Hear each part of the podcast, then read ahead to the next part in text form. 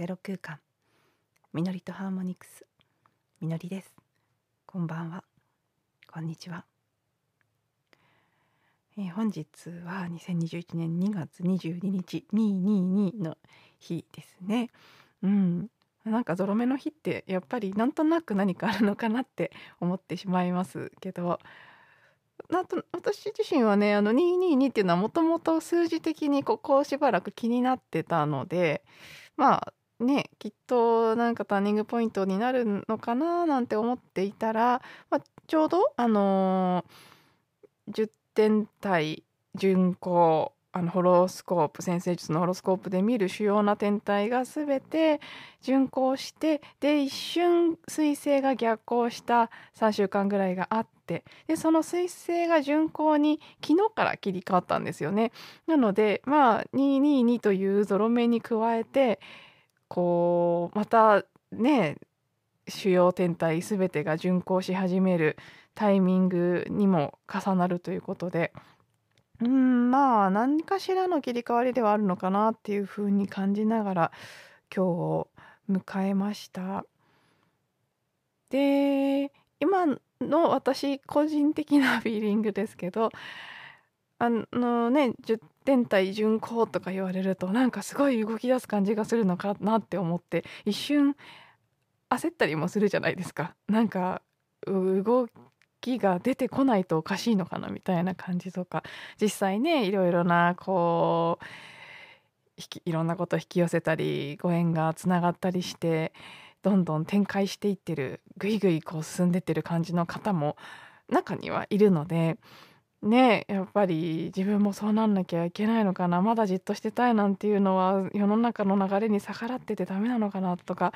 感じてしまいがち。ちょっとした焦りも出てくる時期ね ということもあるんですけど今回はね私はまだだなって思ってます。私自身はですよ。なので、まあ、もし同じ感じの人がいたらあの安心材料に使ってください。あなんだって。みのりちゃんもみのりさんもそうかっていう感じで思っていただければと思いますしそうじゃない感じ方されてる方がいたらね私はもうぐいぐい行くわよ。そんな気分だわっていう感じでいいと思うんですけど。私はもうちょっとかなって感じてますね。むしろこの10点体巡行4月27日まで続くらしいですけどその期間のテーマがなんかねそのいわゆる人間的社会活動の動くではなくてもっとあのある意味人間じゃなくなる方の活動？と言ったら変な感じですけどなんかこれまでのやり方を超えていくためにもあえて、うん、瞑想するとかこのタイミングで最近にわかに始まった医師たちとお話しするとか。何かこうなんとなくこうブロックがあるのかやろうやろうって思いつつなかなかできていない音のワークをしてみるとか。いろいろやりたいなと思ってあの自分のね一人の時間にやることとしてあの前にお話ししているジンキーというののオンラインリトリートも申し込んでるのに結構4ヶ月分ぐらい3ヶ月4ヶ月分ぐらい遅れてる状態で キャッチアップもしたいなとか思いつつなかなかねピンとこないとできないというのもあってうん。やらずにいたこと。なんかそういう自分の内面のことではやりたいこといっぱいあるんですけど外側に向かって何かこうね新し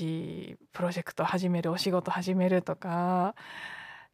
人と会うとかそういうのをぐいぐいやりたいっていう感じはあるいはね これも宙ぶらりになってますけどブログのカスタマイズのリニューアルをやろうと思ってるんですけどなかなか固まってこないんですよね新しいもののイメージが。そういうのをどんどん決めてどんどん進めるぞみたいにはまだなんないですね。これがうーんそう今感じてる通りその4月27日ぐらいまでずっとなのかあるいは一旦例えばうん次の満月とかもうちょっと先でいくともちろん次の新月があってそして春分があって次の満月があってってことになってくんですけどどのぐらいまでかわからないですけど、まあ、なんとなく少なくとも春分ぐらい？もしかしたら本当に4月までずっと私はなんかよりわかんないです人と会ったりはするかもしれないですする流れになればしますけど今のところはそんなに予定とかが入ってこない感じなので今自身今の私自身の感覚ではもうちょっとこうねほんと高次元活動みたいなところをそっち忙しくする感じかなというふうに感じています。なのであのー、ねこう周りがいろいろ最近は YouTube や何やらでブログとかねたくさん情報が入ってきますからかえってあそういう時期なんだなんかねどんどん進んでいかなきゃおかしいのかなみたいに感じてしまう場合もあると思うんですけど、まあ、やっぱり何よりも自分の感覚を大事にするっていうのは、まあね、これから本当に大前提の一番大事なことかなというふうに思います。今日あの一粒万倍日っていうのを見かけてあそうだったんだってついさっき思って。でいや全然なんか知らなかったし。うんでもなんかそんな何か種まくみたいな感じのことを何もしなかったし今からしたいって感じもしないな考えても何もどんなちっちゃなものでも浮かばないなとか思って。でやっぱりね そうなんです。えでもなんか資料万倍日とかなんかしといた方がいいのかな？10点体巡行も始まったしとか一瞬思っちゃったんですけどでもなんかピンとこないなと思ってたらあのあるサイトでは不成就日？一粒万倍日なんだけど不成就の日ということに書かれていたのであなんだ不成就日だったのかと。まあね見るものによってそれぞれ定義があるんでしょうからどっちが正しいということもないでしょうし本当そういうのも自分の感覚に従うのが一番だなと。あなんか私はだからあ不成就日なるほどなるほどそうだよね。今日そんな感じしなかったもん私と思って 都合よく納得しましたけど。うん。なのでまあ情報もねあの私はだからどっちかっていうと後から知る方が好きです。最初にこの日はそういう日だからこれこれしようみたいな感じで動くよりも動いてて気づいたらあなんか今日すごい一粒万倍日にぴったりなことしてたみたいな方が喜びがあって 好きなんですけどねまあこれも本当好みですからでもあんまりそう頭でそうなんだって思うよりは感覚に従うという方を私は個人的にはおすすめしたいかなと思います。で、あの、今日という日のエネルギーに関して、もう一つなんか昨日今日で私のところに旬でこう出てきているものがあるので、もしかしたら全体のテーマかなと思って、ちょっとそれを今日シェアしたいと思うんですけど、あのね、後悔後悔ですねリグレット。後悔のクリーニングというのがすごく出てきていたんです。私のところにもふっと湧いてくる後悔する気持ちみたいなのがいくつか出てきていて。そしたらさっきたまたまね道を歩きながらそんなことめったにしないんですけどなぜか道を歩きながら YouTube のアプリを開いたんです。そしたらほぼのぽののチャンネルのところにあの動画ではなくて文字情報でね出ていたものがあってそこに後悔のクリーニングっていうのが出てたんです。で今この音声配信始める前にもう一度内容確認しようと思って開いたらもうないんです だからあの瞬間開いたから見たのかなとかね 思って不思議だなとも感じたんですけどでそこに書かれていたことは後悔という気持ちをクリーニングすることすごく大事なんですよね。やっぱり期待とか何もかもそうですけど後悔というのも一つの大きなもので。でそのもう終わってしまったことだから仕方がないって思ってしまう部分もあると思うんですけどそうではなくて今後悔を感じている今この瞬間それをクリーニングする、ね、その後悔を感じている今が最高のあのクリーニングの機械なんですっていうことが書かれていたんですね。でああなるほどなと改めて思ってそうなんです私もね昨日から3つぐらい大きく後悔っていうものが出てきていたんですよね。でそれをクリーニングした時にねやっぱりそこに書かれていたようにもう終わってしまったことだからどうしようもないみたいな気持ちも出てきたんですけどあでもあのそういうそのことはよく知っているのでいやいや違う今この気持ちこのね感じている後悔を今ここで感じている今手放すクリーニングして手放すっていうことが大事なんだっていうのをまあ自分自身に聞かせて丁寧にクリーニングしてたんですけどそう立て続けに自分の中に後悔の記憶が出てきていたところにねたまたま歩いてて開いた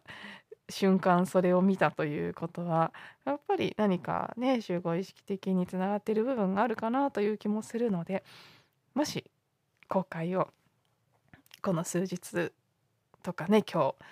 感じたなとあるいは全然違うタイミングでも後悔という気持ちが湧き上がってきた時にはそれを感じている今がそのことをクリーニングしている最高のチャンスなんだっていう気持ちでね是非よければその瞬間その後悔の気持ちそれを見せてくれている自分自身の潜在意識ウニヒピリにねありがとう見せてくれてありがとう愛していますって伝えてみてあげると何かがね変わってくるかもしれないし少なくとも自分の後悔の気持ちは少し軽くなったりするんじゃないかと思うのでうん。私としてはおすすめですまあやっぱりね太陽魚座シーズンに入りましたから後悔に限らずたくさんのうん感情の浄化が起きる起きやすい時期だと思うんですよね。そしてそれはやっぱりねお羊座シーズンで新しいスタート本当に春分点をね春分を境にあのいよいよ本当に2021年を始めていくという最終準備期間という感じでこのねあの魚座はあの腐った果実から種を取り出すというねあの何、うん、て言うんですねシンボルというかそういう性質の星座でもあるんですよね。なので、まあ、何か本当にそのね種から芽が生えてお羊座でね始まってそこからこう花を咲かせ実がなってってサイクルで進んできたそしてその落ちた実が腐っててそこから新たな種を取り出す新たな種が生まれるっていう時期なんですよね魚座シーズンっていうのは。なのでまあねこう腐って土に帰っていく実っていうのはある意味私たちの記憶みたいなものですよね。過去を体験したことのデータがあってそれがもう消去する準備ができたから私たちの前に姿を現してでそれをクリーニングしてあげることでね果実が大地に栄養として消えていくようにどこかね宇宙の根源光に帰っていく。そしてそこから新しいインスピレーションの種が生まれてくるということなんじゃないかなと思うのでうんもしねいろいろこう出てきていたらそんなイメージでクリーニングなり何かしらの浄化のワークとかしてあげるのもいいのかなと思います。私は私自身はですね昨日はあの 面白かったんです。道を歩いててふとマスク私コロナはそんなにマスクあの人目をねなんか攻撃されないためにしてますけどマスクでコロナが防げるとはそんなに思ってないので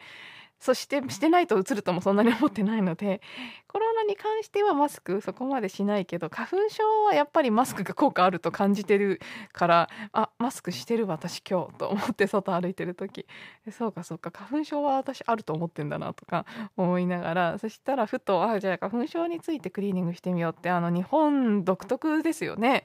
世界にあるのかどうかあんまりよく知らないですけど聞かないですから多分日本に特にということなんでしょうけど日本人の記憶の中に花粉症というものがあるんだなって思いながら自分自身の中にある花粉症という記憶クリーニングしてみたらクリーニングの言葉をかけた瞬間ふっとねうんやっぱり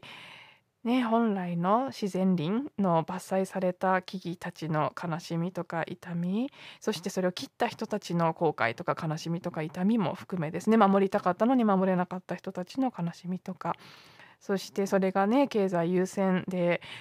ね杉ばっかりを植えるっていう不自然なことをしてきたその、まあ、お金というものに対する執着とかさまざまなことがバババッと自分の中に浮かんできてああそうかそうか花粉症のクリーニングっていうのはそういうことなんだなって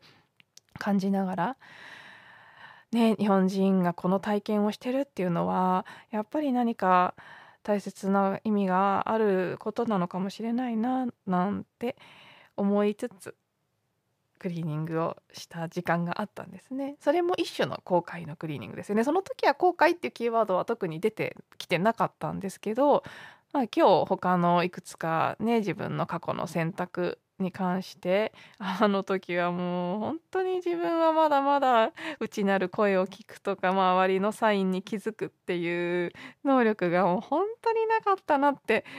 呆れて悲しくなるぐらい今の私だったら絶対その選択はしないっていう行動をとってた時のことが2つね思い出されてああってすごい残念な気持ちになったんですけどね。それをクリーニングしたんですけど。でそれをした時にああなんか昨日出てきた結構印象的だった花粉症に関することも私個人の体験ではないけれども集合意識でつながっている日本人の DNA の中にあるね後悔の記憶っていう部分もあるなって改めて思って。うん。まあなんか今のテーマなのかなと思ってお話ししてみました。はい。ねそしてそれが何につながってるかわからないそのね後悔という記憶をクリーニングすること一つ一つのねまたそれぞれによっても違うと思うんですけどそれが結果何につながるかはわからないんですけれども今自分自身が見ている自分のニヒピリが見せてくれているから手放すという選択をしていくっていうことが私は何でかわからないけどなんだか好きなんですよね。はいでは今日はこの辺にしたいと思います。最後まで聞いていただいてありがとうございました。また次の音声でお会いしましょう。